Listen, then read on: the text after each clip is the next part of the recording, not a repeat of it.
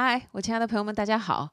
欢迎收听今天这一期的内容。今天这一期呢，我想讲一点跟性格有关系的东西。之前有听友问我说，是不是从小性格都跟现在一样？其实我想了想，完全不是。所以今天呢，我就想来跟大家分享一下，从社恐到社牛，我自己个人经历了什么，以及有很多的我自己想要跟大家说的心里话。就是你到底要不要去转变自己的性格，又或者说你到底需不需要去转变你的性格，去真正的要把自己从一个非常内向的人，真的变成一个特别外向的人。就是有很多我自己想。要分享给你们的一些心里话。那首先呢，我先跟大家分享一下我自己成长的一些经历，是什么事情把我从一个这么内向的人变成了一个现在比较活泼开朗、外向热情的人？确实是有发生了一些比较，我觉得对我的性格很有关键性作用的事情。接下来呢，我想要跟大家分享的就是，你到底需不需要把自己从一个社恐变成一个社牛？就是我想要根据我自己的一些经历，跟你们分享我自己切切实实的一些感受。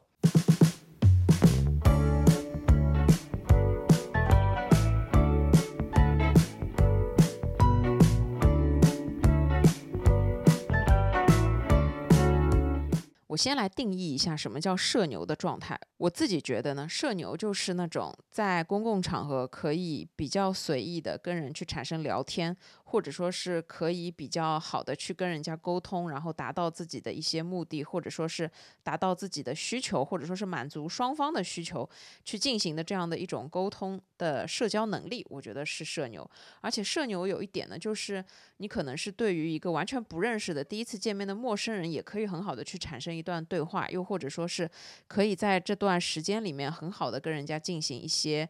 关于双方观点的，又或者说是一些小的对话的那种构建的能力。社恐呢，其实大家都很好理解，就是特别特别的内向，能不跟人说话就不要跟人说话。然后在陌生的环境里面会特别特别的恐惧、紧张、害怕、不安、害羞，生怕自己说错一些什么东西，甚至在大庭广众就是发出一些这种声音，都会害怕引来别人的目光，就很害怕别人把目光锁定在自己的身上，然后不知道要怎么去跟陌生的人交流，又或者说是自己心中可能会有想了很多东西，但是不知道要怎么去表达出来，就是在。社交整个场合就会让你觉得很恐惧，只要是但凡跟社交有那么一点关系的事情，都会让你感到很恐惧的一个状态。一方面是内向，还有一方面呢，就是你不知道怎么去社交，或者说是你觉得社交带给你的压力要超过了快乐，甚至你在社交当中完全都体会不到快乐，觉得所有的这些社交都是对自己的一种。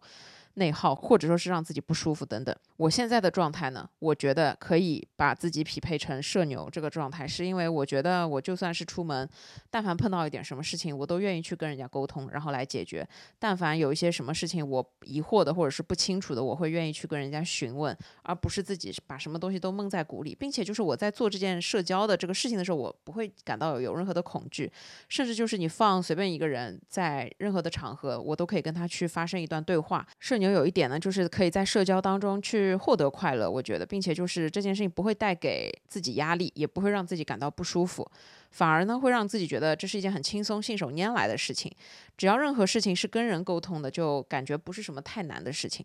那社恐就是截然相反，只要是跟人沟通的事情，他就会觉得很恐惧、很难的事情。首先呢，让我来介绍一下我自己个人。其实从小是一个特别特别内向的人。我内向到什么程度呢？我自己的名字小谷当然是我的网名。我自己的名字是特别特别复杂的，复杂到就是。小学、初中、高中，所有的老师他都有可能会念错，所以呢，导致我小时候就是分成两种，一种是特别喜欢喊我名字的，因为他可以把我的名字念对；另外一种呢，就是不太看到我的名字觉得很生疏，不太会念，但是也是很对我的名字就会有一种好奇心，就会把我叫起来回答问题。总而言之，就是我是一个特别小时候容易被老师叫起来回答问题的名字。我自己小学的时候，我就特别深刻的记得，我被叫起来回答问题，我是会涨得满脸通红的，不管这一题我会或者不会。就是在老师说要点名的时候，我就已经开始紧张，然后我就生怕他点到我，然后点到我了之后，我就是万念俱灰，觉得就是天塌下来了。当我站起来的时候，就是真的想在地板上找一个洞钻下去的那一种害羞，然后就是有那种非常害怕的感觉。我就是非常非常的内向，我很害怕站起来回答问题，我很害怕被所有人的目光聚集到我的身上，然后很害怕我讲一些什么东西，无论是回答的对或者是不对。不对的话就更加丢人了，对吧？如果回答对了倒还好，我如果回答的不对，我就特别特别丢人，特别特别的羞愧羞耻，然后就会有那种非常非常让我不舒服的感觉。我就是一个内向到了这种程度的人，所以有很多的社恐我是能理解的，因为我小时候就是一个社恐，就是我跟同学讲话都会非常社恐的那种，特别特别特别的内向，就害怕引起。别人的注意，非常害怕引起别人的注意。无论是任何的事情，我都最好是安静的待在我的角落，做一个小透明。这个就是让我最有安全感的一个状态。反正初中、高中，我就记得我是从来不会举手去回答问题的，就包括到了高二、高三，那个时候还是很经常的被老师点名起来回答问题。但是高二、高三稍微人长大一点了，也会觉得说，如果这道题目我是会的，我回答得出来，那其实也没什么。那回答不出来，无非就是。站起来，然后回答错了，被大家嘲笑一下或者怎么样。只是说，当我发现逐渐随着我的长大，其实我发现了一个很重要的事实，就是没有人其实会真的在意你。这个时候，我就其实会稍微坦然一点。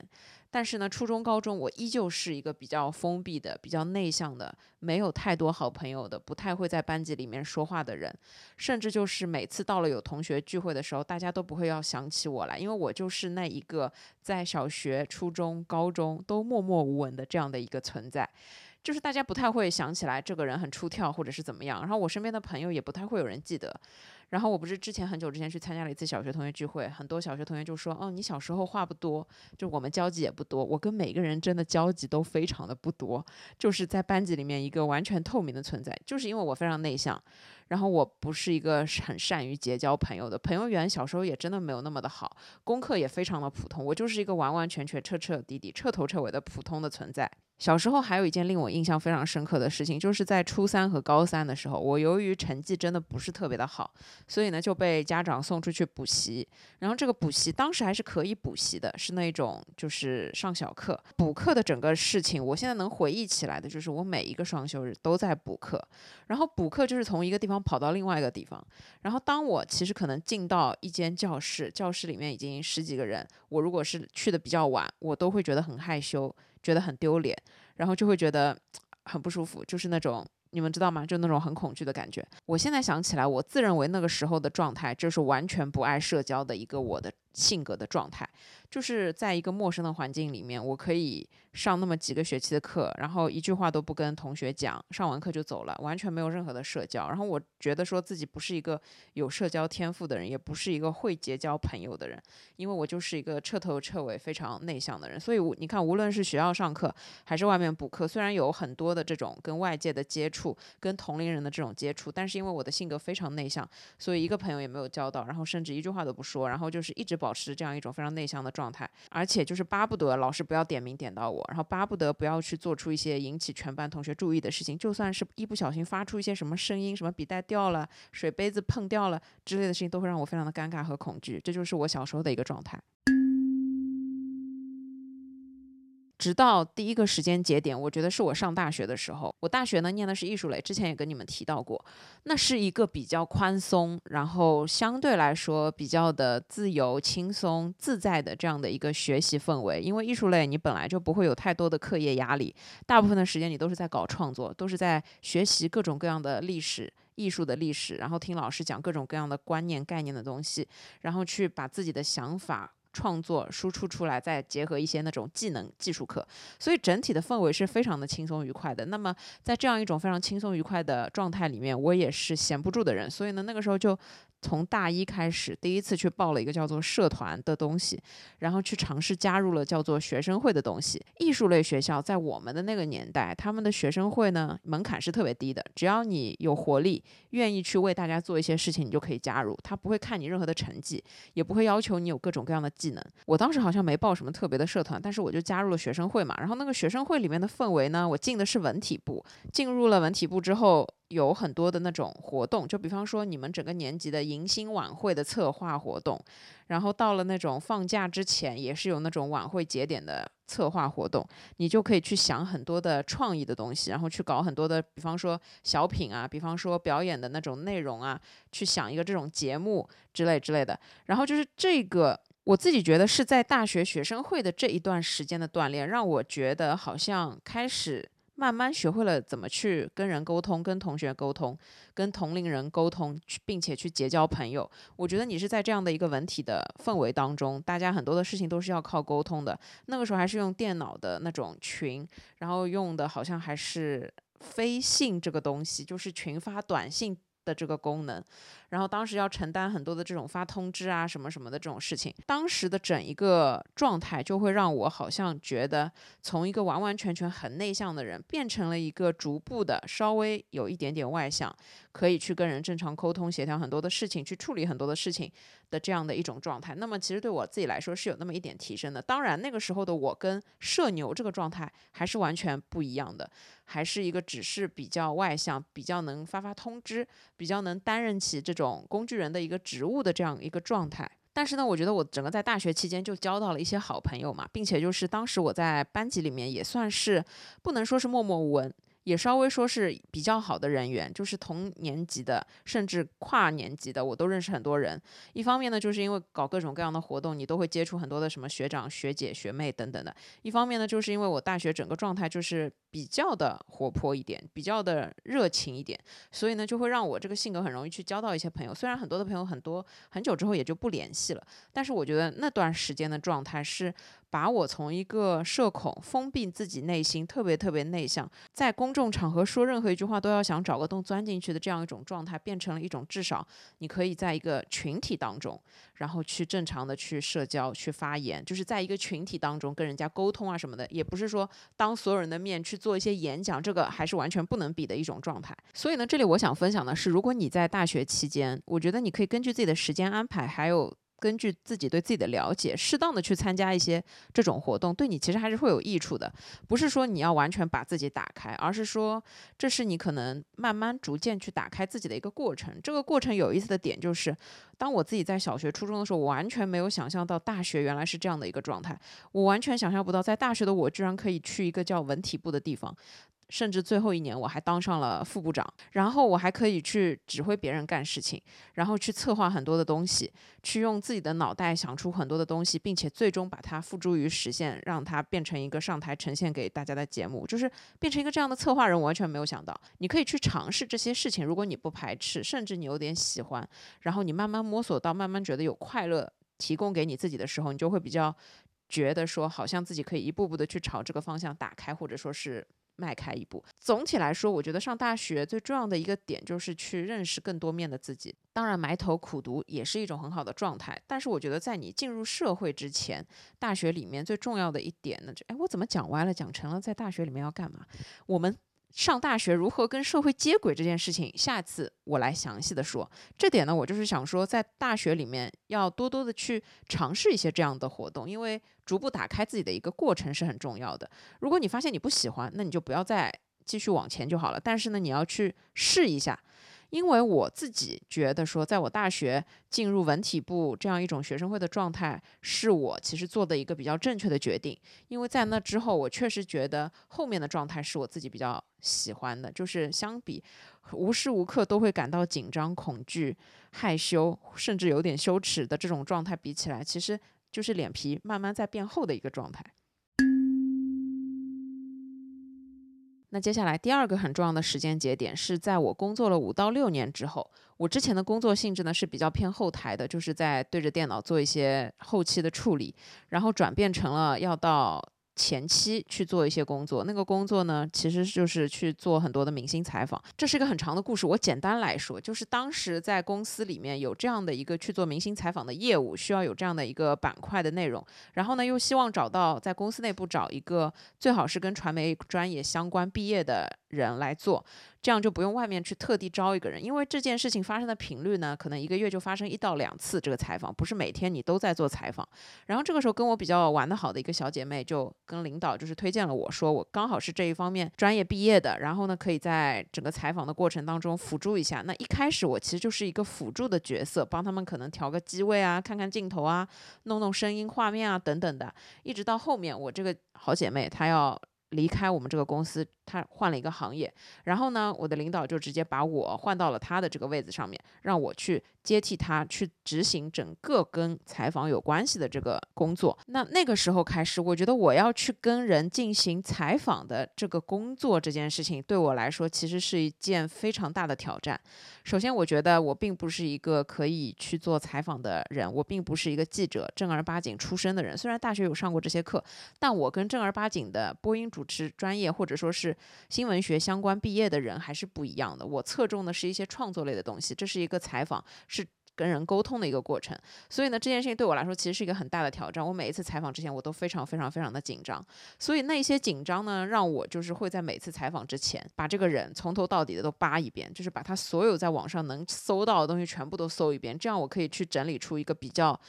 专业性的提纲，那对于他的回答，我也可以，比方说很好的去接话。虽然我做的是采访，但我还是要跟大家解释一下，这个采访并不是出镜记者的那种采访，而我是坐在摄像机的旁边去跟他问问题，其实就相当于一个工具人，我可以跟他产生聊天，但是因为我所回答的东西不会被剪辑进这个节目，所以就是我基本上就是做一些提示。让这个被采访人多说一点，是这样的一个状态。做采访这个工作最锻炼我的一点，我觉得是锻炼了我的情商，而不是把我直接推向社牛这件事情。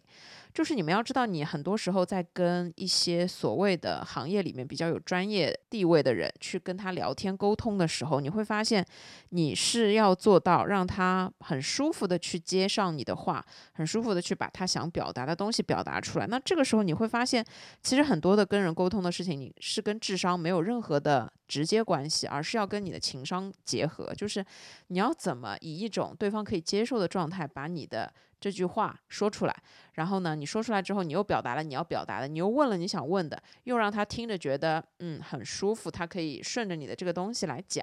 所以我觉得这个做采访的过程是提高了我的情商。但是你要说社牛吧，其实也不算很社牛的那个状态，因为我都是要需要去花很多大量的时间精力去做功课，我才可以去正常的采访这个人。而我可能做功课花费的是。三四天，甚至一个礼拜。当我要采访的时候，我可能只跟他聊三十分钟，最多一个小时。不过，这整个过程带给我最大的一点，就是去了解了怎么跟人聊天这个技能吧，可以这样说，让我找到了一种怎么去跟人正儿八经的聊天的这样的一个方式，或者说是从我自己出发的一个角度，我觉得这个比较重要。第三个时间节点，我想跟你们分享的就是我在工作了七到八年之后，那个时候呢，接到了一个工作上的任务，要进行一个叫做打电话、电话回访的工作。这项工作呢，我先来跟大家解释一下，就是我们的这个公司，它里面有一个产品，然后这个产品呢，其实是通过一些信号的传输来获得的。那一年呢，刚好是我们这个信号传输的方式做了一个变化。那在升级完之后呢，就要确保。之前能收到我们这个产品的信号的这些地方，全部还能继续正常的接受。我还是跟大家解释的清楚一点吧。我们的这个产品其实它就是一个卫星的电视，以卫星信号形式发送的一个电视的信号。那么我们要打的电话呢，全部都是三星级以上的各种各样的酒店，包括各种各样的，比方说是一些场所。其实这个电话的内容非常简单，你就是打给他，跟他确认你是不是这个酒店，然后问他现在是不是还有电卫星电视这个业务，有的话你就帮我。转到工程部，我想确认一下你这个电视台能不能正常的收看，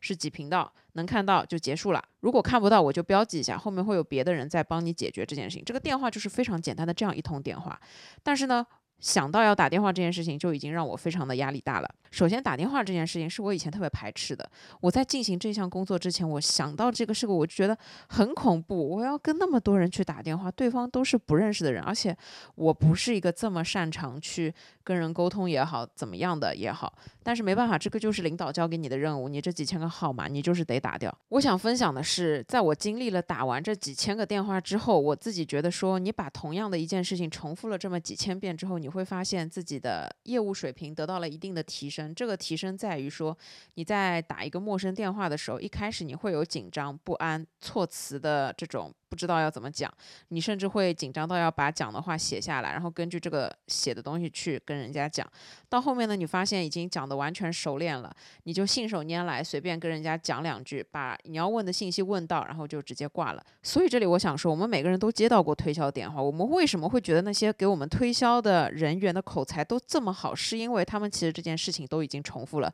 几千遍甚至几万遍，因为这就是他们的工作。从社恐到社牛。这个社牛呢，它不单单是一种日积月累，或者说跟你性格挂钩的东西。另外一方面呢，它是跟你重复的次数有关系。如果你是一个很恐惧打电话的人，那说明你真的打的电话不够多。如果你同样一件事情打了这样几千个电话，你会发现你已经对于这件事情疲掉了，你就不会有任何的恐惧。那当然了，不是说一定要把每个人都变成一个社牛的状态，但我只是说这个打电话的事情让我自己。在于打电话这件事情，首先上面就是感觉像是攻克了这个难关一样的这种感觉。因为我一开始也是一个特别不喜欢打电话的人，我很讨厌跟客户打电话。每次跟客户打电话，要么就是约时间约个半天，然后就是要打电话了之前就开始很紧张，想想自己要讲些什么东西，然后反正整个过程就是自己很紧张、很恐惧，生怕说错话，又生怕自己。说的不怎么样，但是当我经历了这个打电话的工作之后，我发现，首先我打电话就不会紧张了。我跟人说任何的事情，我发现我只要坦然的把我的要讲的事情讲清楚就 OK 了。只要能让对方听明白我的意思，这个才是最重要的。这个就是整个打电话这件事情带给我的一些帮助和提升吧。为什么会说它是一个时间节点？就是因为我觉得在经历了这件事情之后，我对于打电话的恐惧完全没有了。因为这件事情重复到了一定的次数，它已经让我自己觉得好像已经训练了很多次。你训练了很多次之后，你身体就会不由自主的会有了一定的这个基础，然后呢，你就再去做这件事情的时候，再去打任何的电话，其实你都会觉得还好。所以这个事情它其实是跟一个量挂钩的。下一个很重要的时间节点，我觉得是在让我成为社牛这件事情上面最重要的一件事情。它呢是发生在差不多二零一九年到二零二零年、二一年这个区间。那个时候呢，我风生水起的在搞我的副业，就是摄影师。然后那一段时间，我集中拍了很多很多的音乐节。为什么它会变成一个很重要的时间节点？我要这样跟大家说：当时呢，我刚好是经过朋友的推荐，到了一个摄影工作室里面。然后这个摄影工作室的氛围就非常的好。然后这些朋友呢都特别的可爱。我们这个工作室可以说是承包了大大小小所有的一些主流的、比较有品牌的音乐节的所有的官方拍摄。那这个时期呢，我觉得一方面呢是我自己对于音乐节是有。热情的。另外一方面呢，工作也不是特别忙，所以基本上双休日呢就会跟着工作室的人一起去拍音乐节。音乐节的官方摄影，大家可以去想象一下，就是在那一些音乐节官方的微博里面会发送的很多好看的照片。那我们整个官方的摄影团队呢，就是去负责拍所有的这一些照片呢，可能就是现场的很多的集锦，各种各样小的细节，好看的人们穿搭、美女、帅哥，然后甚至就是舞台，还有各种各样角度的关于舞台的照片，现场各种活动的照片，就是事无巨细。我们呢，每个人是有分工的。然后呢，我们的老大会根据我们自己每个人的性格特点去安排你的分工。然后他觉得我的性格比较的外向，然后他就安排我去拍小姑娘的街拍。我之前拍舞台比较多，从来没有在台下拍过这种潮人美女，因为拍的都是陌生人嘛。那这一些拍分成两种，第一种呢，正大光明的拍，就是我跟你沟通好，你站在那里摆一个姿势，我来拍。第二种拍叫做偷拍，就是你很好看，但是你就站在那里玩手机，我就把你拍下来。那么对于音乐节官方来说，他要的一定是你正儿八经沟通好的，每一张笑脸都是看着镜头的，甚至摆了一个姿势的这种照片。那这里就有一个很重要的问题，就是必须需要有一个这样的摄影师去跟。每一个现场的帅哥美女去沟通，那么我就变成了那个人。其实在此之前，我非常的紧张，而且呢，那个时候我其实不能算是一个特别社牛的人。但是我觉得那两年的音乐节拍下来之后，直接的把我推向了社牛这个状态。我跟你们形容一下这整个经历啊，就是当你一开始在一个音乐节里面，你要去找到穿的好看的小姐姐、小哥哥是很简单的，因为有很多这样的人。但是呢，当你可能去跟他们上前搭讪，跟他们说要给他们拍照的时候，你就会面临两种。第一种就是答应下来，那你就拍了嘛。但是大部分的时候，他们都会对你有一种戒备心，而且在早几年，二零一九年那个时候，其实音乐节它的文化并没有像现在这么的热络，而且当时的社交媒体也不像现在这么的发达，大家也对于拍照这件事情是稍微有那么一点矜持，有那么一点内敛，甚至就是有那么一点不好意思的。所以呢，刚开始的时候，我被拒绝的这个概率非常非常高，我可能问十个人，只有一个人答应让我拍一张照片。那一开始的这种挫折感和沮丧感是非常非常重的，然后。一开始我其实对于这件事情内心一方面是恐惧，但是另外一方面你觉得说你在这样一个团队里面，你既然接了这个活，你就要好好把这个活干完。所以呢，就是内心有一股力量，就是 push 我，就是强行的让我去。不停的找人沟通，那十个人里面拒绝我有九个，那我就多找一点人，三十个人里面，这样可能成功概率就高一点。就是你找的人越多，你问的次数越多，你成功的概率就越高。那你一整天可能需要的接拍数量它是有限的嘛，可能四五十张或者说三四十张就够了。那么其实你自己能算得出来这样的一个量。那因为我失败的概率很高，所以我只能不停的去找各种各样的小哥哥小姐姐，不停的讲，不停的讲。然后一开始我印象特别深，第一次音乐节第一天的时候。我大概被拒绝了一个小时到两个小时，这两个小时里面我疯狂被拒绝，然后我真的就是整个人垂头丧气，整个人完全觉得说。我就是一个世界上最失败的人，为什么我要被拒绝这么多次？到底是出了什么问题？是不是我有问题？我就会开始思考这件事情。其实人家不想拍就不想拍而已，这个很简单，很正常，对吧？人家对你或者保持怀疑也好，或者对你保持警惕也好，或者人家就是害羞不想拍照也很正常。我穿的好看，我自己开心就好了。我为什么要何必要让你去拍一张？因为本来你去拍人家照片，就确实是一种有一点带有冒犯的行为。我当时被拒绝了这么多次，就会从自己身上找问题，我就会觉得是我有问题。然后我记得印象很深，我就进去喝了一杯水，休息了一下，然后跟另外一个也是负责接拍的人聊了几句。他说他也被拒绝了很多次。然后那个时候呢？我跟你讲，就是你会从跟你有同样经历的人身上去获取到一丝安慰，你就会发现啊，不是我的问题，跟我没关系，是他们的问题，只是他们不想拍而已。然后呢，你就会再一次鼓起勇气重新出发。那一次呢，就是运气比较好，没有什么人拒绝我了，我也就换了一种说的方法。我现在有点不太记得我的话术了，但是大概的意思就是，哎，美女，你穿的。蛮好看的，我可以给你拍张照吗？我们是音乐节官方的摄影师，照片呢会被发到微博或者是微信公众平台上面，你介意吗？大概是这样一种比较礼貌的。讲法虽然就是一开始我是这么礼貌的一长串的东西啊，但是讲到后面，反正就是后面因为你拍多了，你就会开始变得稍微简短一点，或者是怎么样一点，更加的有自信一点，你就会用更加简短的方式去跟人家讲。然后其实你也能感受得出来，你跟一个陌生人之间，陌生的小姐姐对于你的这样的一种她的想法，或者说是她对你的一种看法，你是可以感觉得出来的。所以呢，你就可能根据不一样的人去更换一下不同的这种说话的方式。但最重要的就是你。拍出你想要的照片，然后你的照片他也很喜欢，他并且也想要，那这就是最后达成的一种双赢合作的局面，对吧？然后这里呢，就是我想要说，这两年的音乐节拍摄，我基本上多多少少白天都是在拍活动啊、街拍啊这样的一类型的照片，累吗？是很累的，但是真的很锻炼人，也很磨砺人，我可以这样说。就是因为那可能几十次的音乐节这样拍下来，你跟很多很多的陌生人在讲话、在搭讪、在聊天，在跟他们去从陌生的关系变成一种拍摄者和被拍摄者这样的一种状态之后，你会发现你跟陌生人之间聊天，或者说是。去破冰变得一件变成简单的一件事情了，是因为也是同样的，跟刚刚一点一样。任何事情，我觉得它重复的次数到了一定的程度之后，它就会变得比较的容易，并且比较的简单。如果你觉得一件事情很困难，你想一想，很有可能就是因为它重复的次数不够。所以呢，那两年的街拍经历，我真的可以说是直接把我从一个原本的非常封闭的。面对不知道怎么跟人去交流，怎么去跟人沟通的一个状态，变成了一个可以很轻而易举的去跟一个人产生一种对话，然后甚至去拍人家这样的一种状态。因为这件事情还是很难的。这件事情我发现，就是当我可能最后驾轻就熟的时候，来了一个新的摄影师，他也不知道怎么拍，甚至就是之前可能有比较擅长拍静物的、比较擅长拍舞台的这样一些男摄影师，他们也。拍不好，他们真的也没办法拍，因为这个确实就是跟个人的性格，这个跟个人魅力挂钩。女摄影师呢，在这里就有一个好处，就是在听的所有的听友，你们试想一下，大部分是女生朋友嘛，你们试想一下，穿的特别的好看，到了一个音乐节的现场，过来一个男摄影师要拍你，你肯定会觉得他是变态。但是呢，你碰到的是像我一样的一个看起来。没有什么坏心思的人，又比较可爱，声音又比较甜美的这样一个女摄影师，你就会觉得有好感。所以我的成功率确实就是比很多的男摄影师要大一点，对吧？那我去拍帅哥就更加的容易一点嘛。这帅哥其实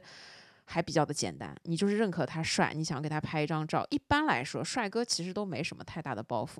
那其实那两年的拍摄经历，就是让我直接变成了一个这样社牛的状态。当然，就是我想说的是，一开始他真的非常痛苦，就是这件事情的本质，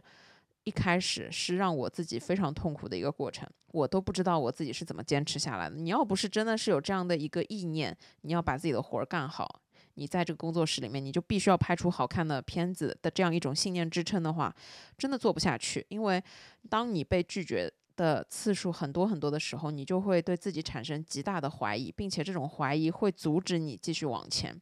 所以我觉得幸好就是我运气比较好，心也比较大，我就往前走了，也就往前走了。然后我发现到后面，嗯，基本上成功率能到达百分之一百。我敢说，就是我觉得我想拍这个人，我觉得我肯定有大概率能拍到这个人的时候，就是成功率相当之高，甚至不太会被人拒绝，甚至还会有很多人主动的上来要找你帮他们拍照。你开始拒绝别人的时候，我觉得这整个过程就是会让我体会到快乐。这个快乐呢，就在于你会对自己的能力。你会对自己的自信都有很大程度上的提升，你会觉得自己很行，自己很牛，自己做的这些事情就是 跟自己的能力很有关系，就觉得自己特别的厉害，会有这样一种成就感、满足感、自信在里面夹杂在里面。所以后期我觉得，我现在回看，我还是觉得这整个经历。虽然开始很痛苦，但是呢，它带给我的东西一定还是正向的比较多。它带给我的一定还是对我自己的提升会比较有大的帮助，并且就是真正的让我成为了一个我自己认为的意义上面的社牛的人。可以很简单的去跟一个陌生人建立联系、拍照，这可以说是社牛状态里面比较简单的一个部分，因为这只是在产生一种。没有意义的对话，这只是在产生一种快速的关系，就是它开始的很快速，结束的也很快速，你们并不会产生任何深层次的联系，只是拍张照片。那么下一个时间节点，我想说的是很重要的，就是在我的还是工作比较靠后期的时间，在我工作了差不多九年到。最近可能十多年的这个时间，这个很重要的时间节点是让我真正的去学会了一件叫做沟通协调的事情。当你在工作当中，你需要去接触很多的人，你需要去面对很多的客户，你需要去通过自己的语言表达能力让别人知道你要做的事情，你在做的事情，甚至你要通过自己的沟通协调能力让他们被你说服，让他们。信服你说的话，甚至要让他们迎合你的需求和你的诉求，这就是一个非常深层次的。我觉得不仅仅是要社牛，并且也要跟你的脑子挂钩，也要跟你的情商挂钩，也要跟你各种各样其他的能力全部都挂钩的这样一种状态。这个状态，我觉得其实才是对我自我提升最大的。上一个时间节点可以说是让我比较能简单的跟人沟通，那这个时间节点，我觉得就是让我在不断的学习和充实自我、完善自我的整个过程里面投入到工作中，让自己去做一些对于工作来说有意义和产生价值的事情。这一部分的学习呢，就比较的复杂，它不仅仅是你需要去通过观察别人，你需要去开很多很多的会，你需要可能去从你的周围的同事。甚至周围的领导，甚至你面对的客户，你面对的那一些所有的群体，去从他们的身上去观察，从他们的身上去学习，慢慢的去养成你自己的一些判断力的建立、情商的建立，养成自己的一些观察力的建立，然后你还要再结合你自己的岗位，结合你自己。这个工作中的职能，结合所有的你需要去沟通协调的情况，然后再用一种合适的方法把它们输出出来，输出给你的对方合作方，这是一个非常复杂的过程。但是我想说的就是，这整一个沟通协调能力的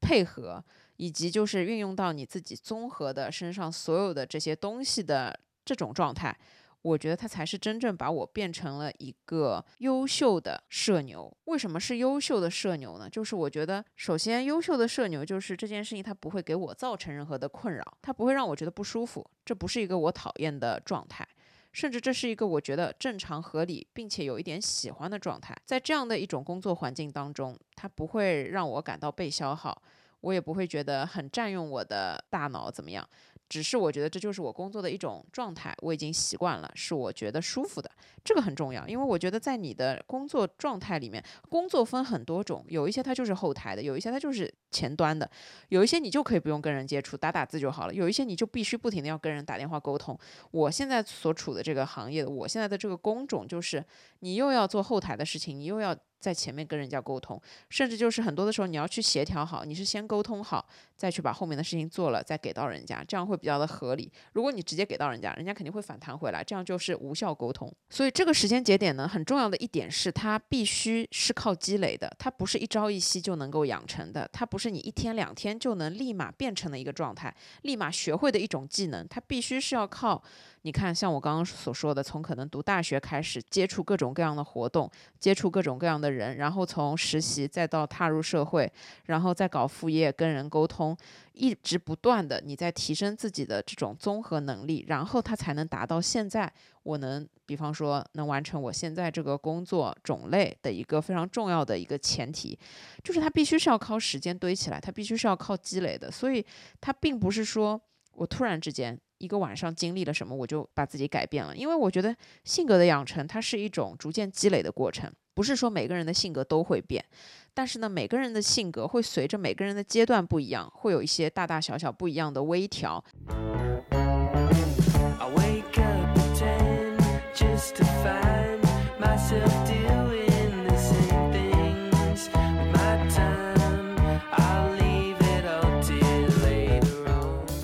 那接下来呢，我想跟大家分享一些我的心里话，就是我自己个人的一些观点，关于你到底需不需要从一个社恐变成一个社牛，又或者说是当我自己变成一个社牛之后，我自己内心的一些想法，一些很重要的观点。第一个呢，就是我觉得我依旧觉得。不要轻易的去改变自己。其实我觉得性格这个东西，它就是你自己的一个部分，而且是它是你身上很重要的一个部分。在本质上，我们不需要通过我们的性格去迎合任何人，你真的就是做你自己就可以了。我身边有一个特别内向的好朋友，他是我的大学同学。他呢，就是一个特别特别内向、特别特别社恐的人。他到现在也依旧是。我们毕业都十多年了，我可能经历了大大小小这么多的改变，但是呢，他就是依旧还是原本的那个他。每次跟他出来，他就依旧还是大学的那个状态。我觉得这样其实其实也非常好。他自己呢，工作是属于。也是在电脑之前用自己的技术去干活的。那我觉得从他身上可以看到的一点就是，任何时候我们并不需要靠性格去迎合别人，我们靠的其实是我们的实力，靠的是我们自己的能力，靠的是我们能为你这个公司付出什么东西，靠的还是这个。你在社会上其实就是靠这个东西来赚钱，你并不需要去靠那些如何变成一个很会说话、很能搞关系的人。我觉得其实这个东西它并不是一个非常重要的点，就是因为现在其实虽然有很多的说法，当当你在一个地方，比方说在某一块的工作领域，你确实是需要跟人去搞好关系的。但是我觉得这种搞好关系跟你自己的能力和实力还是两件事情。所以呢，第一点我想说的就是不要那么轻易的去动摇自己，去怀疑自己，也不要这么轻易的就去改变自己。虽然性格的改变它是很难的，但是本质上呢，我们不需要通过性格去迎合任何人。性格它就是我们自己自身的一个部分，你就接受你自己的性格，这个是很重要的。第二点我想说的是。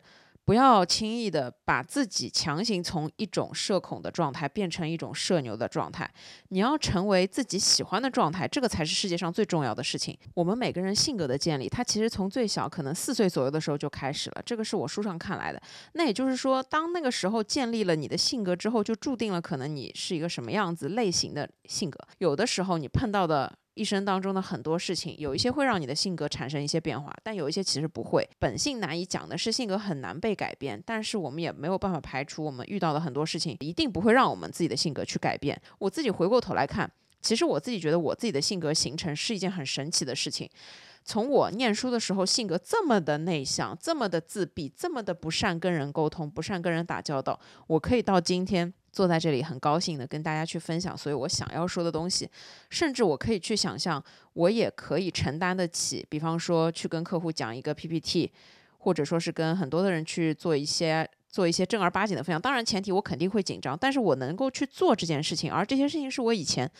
八百年以前想象都不敢想象的事情。所以我就觉得很神奇的是，我经历的这些事情。慢慢的，让我自己的性格有了一些潜移默化的改变。我觉得这个很重要，就是主动改变和被动改变。我觉得主动改变呢，就是跟随你的不同阶段碰到的事情，你会慢慢的去改变自己。但是被动改变，就是好像是别人。牵着你，让你一定要去变成什么样子的人，就好比如果我不是一个喜欢社交的人，我找了一份工作，他天天要我跟无数的人打电话，那我肯定就是痛不欲生，我也坚持不下来，而且最后甚至我可能只能完成打电话这件事情，回过头来我还是一个非常自闭的人，也不一定，这都是很有可能的。所以我觉得我自己运气比较好吧，还有就是我觉得我经历的这些事情，可能就是是我自己在主动追寻一些改变，而且呢，是我可能从中找到找对。了一些方向，或者说是找到了属于自己的一些节奏，所以整个转变的过程我也不痛苦，我也甚至我都几乎没有感觉得到它的存在。当我发现的时候，哎，我已经变成了一个现在这个样子的人，而不是说在整个过程中我一直在思考、一直在探讨、一直在研究我要怎么去变成一个这种状态的人。我觉得这是有点不一样的。就像我刚刚所分享的，我的整个性格的改变，它其实不是一种我自己有意识的。我是一种无意识的状态，它跟我个人的各种各样的经历，跟我各种各样的遭遇，跟我各种各样的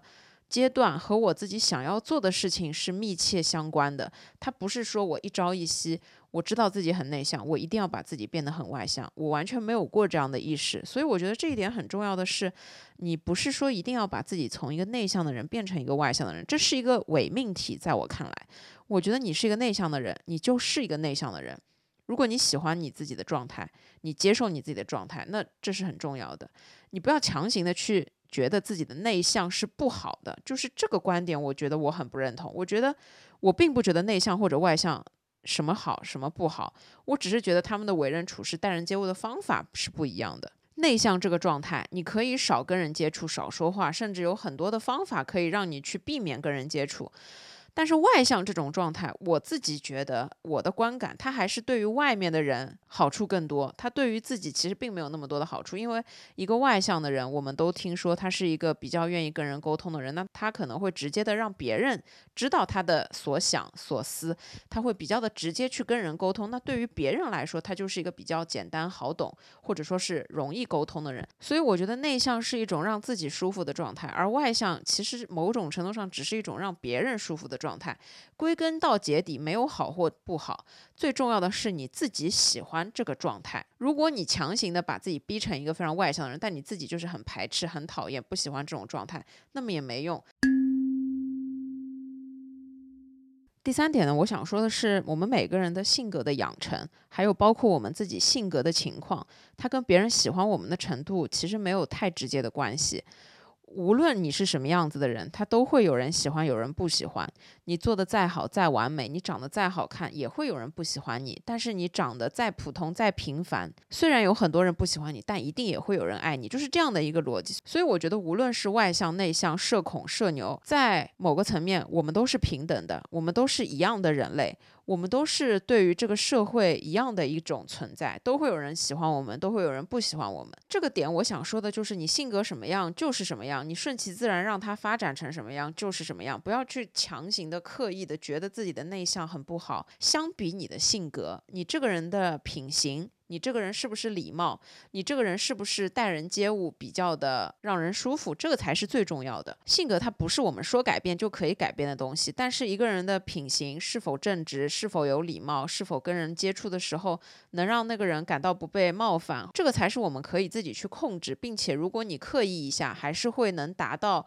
一定的这种程度的。有礼貌是非常重要的一个点。你跟任何人沟通，有礼貌是一个最基础的东西，互相尊重也是一个最基础的东西。这个东西你需要，别人也需要，我们每个人都需要。它跟性格没有任何的关系。所以就是性格分成很多种，不同性格的人有不同的活法，有不同的喜欢的圈子，有不同的喜欢的社交状态，这就是一件非常正常的事情。我觉得就是接受自己的性格，接受它会不定期的。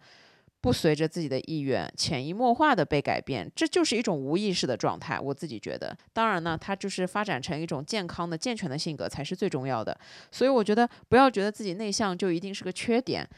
自己外向就一定是个优点，其实真的也不一定。我觉得性格只是我们跟外界去产生联系、连接的一种沟通的方式方法，它可以有各种各样不同的方式方法，条条道路通罗马。所以呢，并不是一定要让每个社恐都要变成社牛。第四点呢，我自己想说的是，其实社交对于我这样的人来说，其实也是一种消耗。这种消耗呢，我觉得还是跟时间精力挂钩。我自己经常会有这样一种感觉，就是当我上了一天的班，打了一天的电话，发了一天的邮件之后，回到家里面，我这个时候就是只想一个人待着，一个人静静。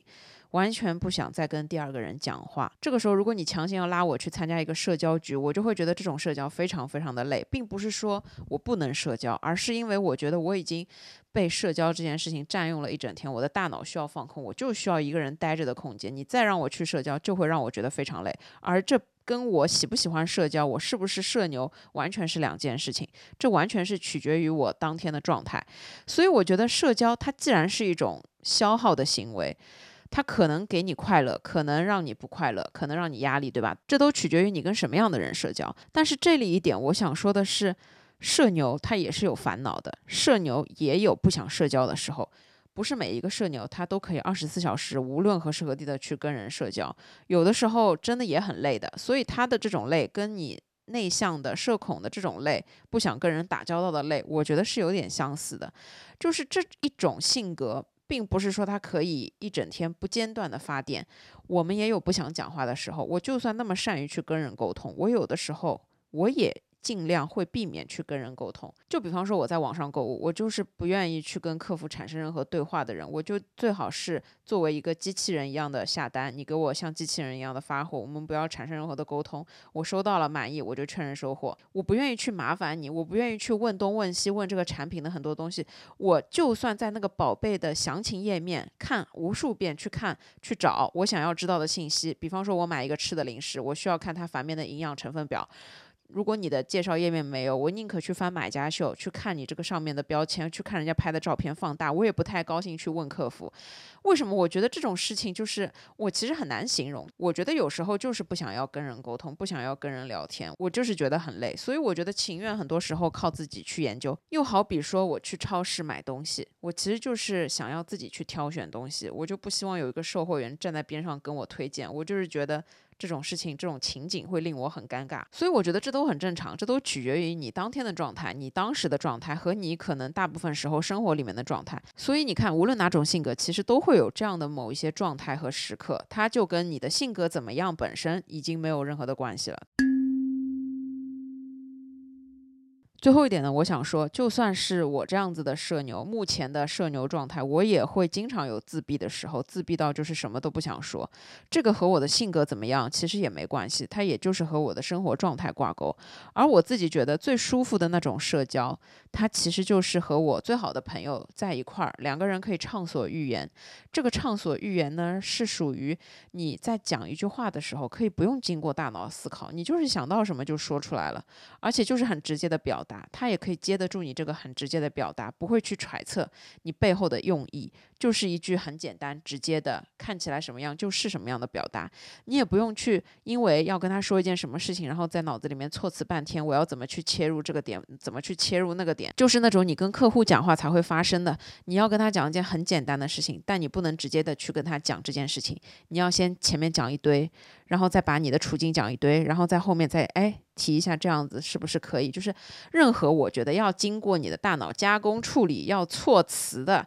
这种表达，都会让你觉得很累、很消耗。最舒服的社交状态就是想到什么说什么，是一种非常自在的，可以让你脱口而出的状态。对方是可以让你非常的有安全感，也不会产生误解的这样一种状态。换一句话说呢，不同性格的人在不同状态的时候，都会有不同的。表达情况，这就跟我们的社交技能、社交天赋都没有关系，因为我们就是人，我们就是有很多的情绪，所以无论什么样性格的人，我们在不同的阶段、不同的状态，都是会有高低谷的时候，都是会有开心和失落的时候。重要的是怎么去调节自己的情绪，而不要把所有的事情都跟自己的性格挂钩，什么闷在心里面不讲出来，又或者说是他看起来大大咧咧，没什么心事，但其实你归根结底。我们都是希望内心深处有这样一个地方去可以让我们抒发。归根结底，我们都希望生活中有这样几个真心的好朋友，可以直接的听我讲我自己所想的所有的东西，直接的讲出来，跟任何的技巧都没有任何的关系。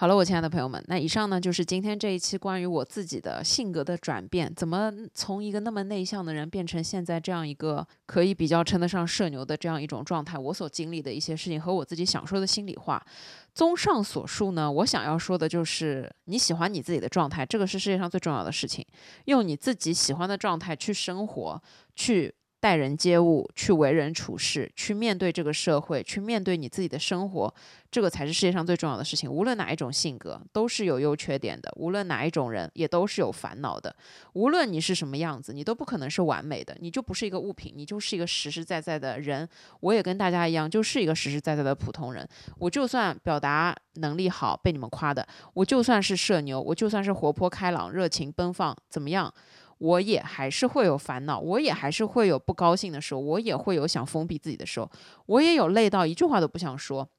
觉得自己又切换到了那个 emo 内向的模式的这样一种情况。所以呢，性格它没有好坏，性格它只是我们自己的一个部分，我们要接受自己的这个部分。你让自己变好是一种能力，让自己变得更优秀，变成自己更加喜欢的状态，这个才是最重要的。而无论如何，所有的这些关于性格的改变也好，关于你自己个人各种各样的一些情况的改变也好，它都是基于一点你自己想要改变，或者说是你自己想要进步，或者说是你自己想要让自己变得更加快乐，怎么样一点？但是无论如何，快乐和不快乐它都是并存的，高兴和。痛苦它都是并存的，这个就是生活，五味杂陈，这个才是生活本质。所以呢，我觉得就是根据自己的情况吧，保证自己有一个独立的判断的能力，知道自己想要的东西是什么，知道自己现在这个阶段缺的东西是什么，还有真正让自己快乐的东西是什么。爱自己，喜欢自己的状态，觉得自己是最好的，自己就是最好的，还是这句老话，